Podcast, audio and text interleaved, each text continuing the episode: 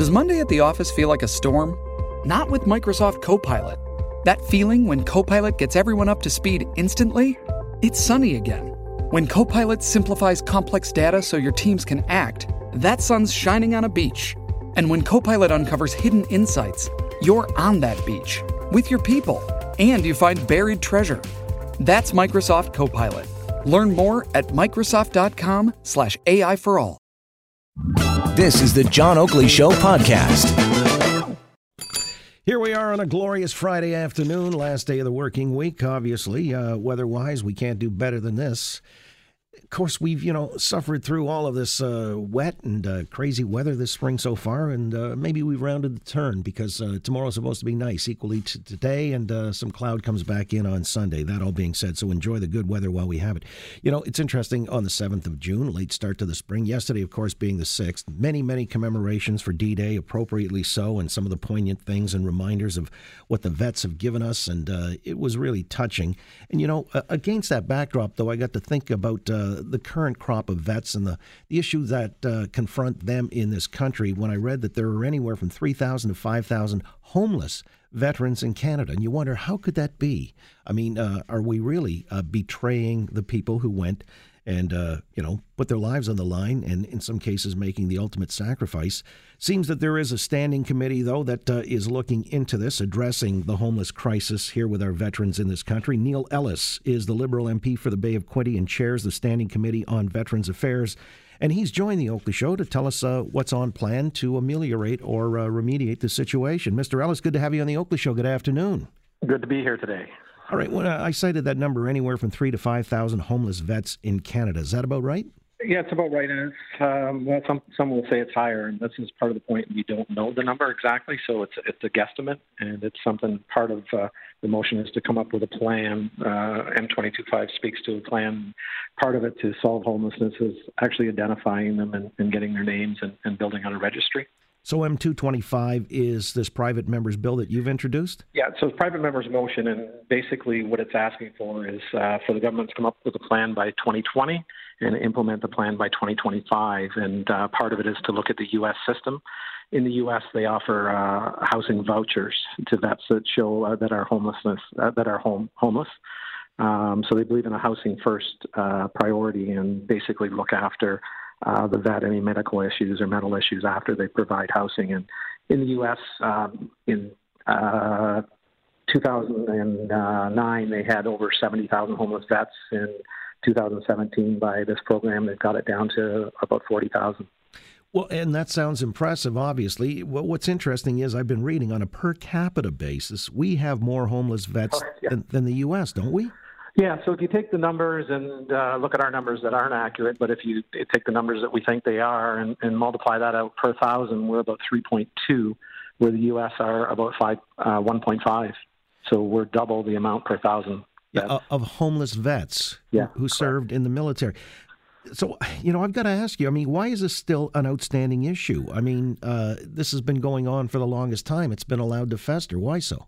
And that's a good question. That's a question I asked myself, and the committee did a study, and I think it's the first study that's been done on veterans' homelessness, and we come up with 10 recommendations, and the recommendation that stuck out in the committee report has just been finished, so it was finished about a month ago, was the American program. So my motion was up, and I thought, let's get this done, and I think that, one veteran being homeless is too many.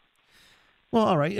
Is it possible that this is just not a sexy enough issue or somehow there's a voting constituency? Look, I'll tell you why I ask, because it was earlier this week, with all due respect, at the conference in Vancouver, Women Deliver, our Prime Minister, your boss, stood up and said, we're going to earmark $14 billion over the next 10 years for women's issues, health in developing countries, contraception, abortion, and so on and so forth. That's $1.4 billion every year for the next 10, and yet we can't look after our own. Why is that?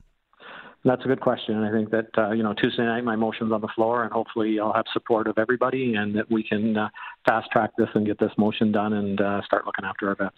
All right, so give me specifics then. In what way would we look after them? You talked about housing vouchers as per the U.S. model. How would that play out?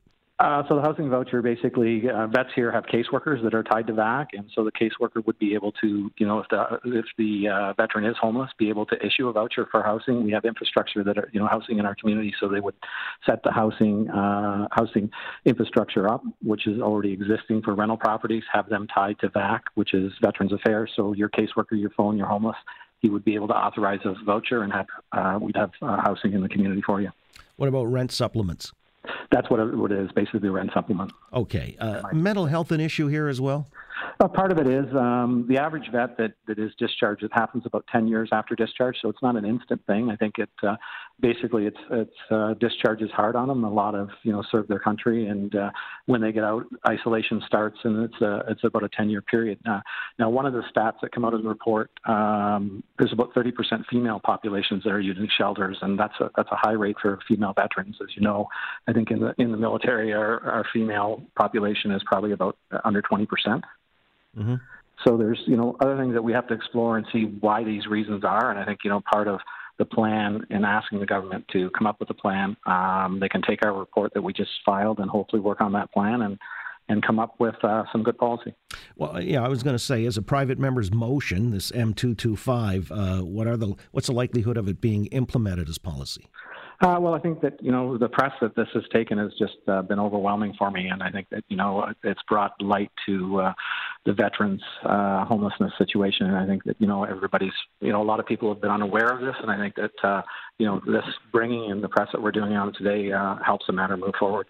All right, and, you know, as I cited earlier with the Women Deliver conference and the money that was earmarked for that, you say you're going to bring it up on Tuesday. You sure you won't be branded as a heretic within your own ranks? No.